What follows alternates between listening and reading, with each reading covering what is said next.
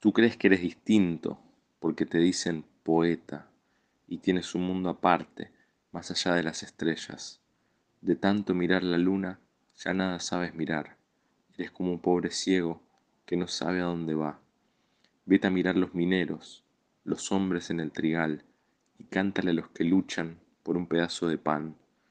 Poeta de eternas rimas, vete a vivir a la selva y aprenderás muchas cosas del hachero y sus miserias.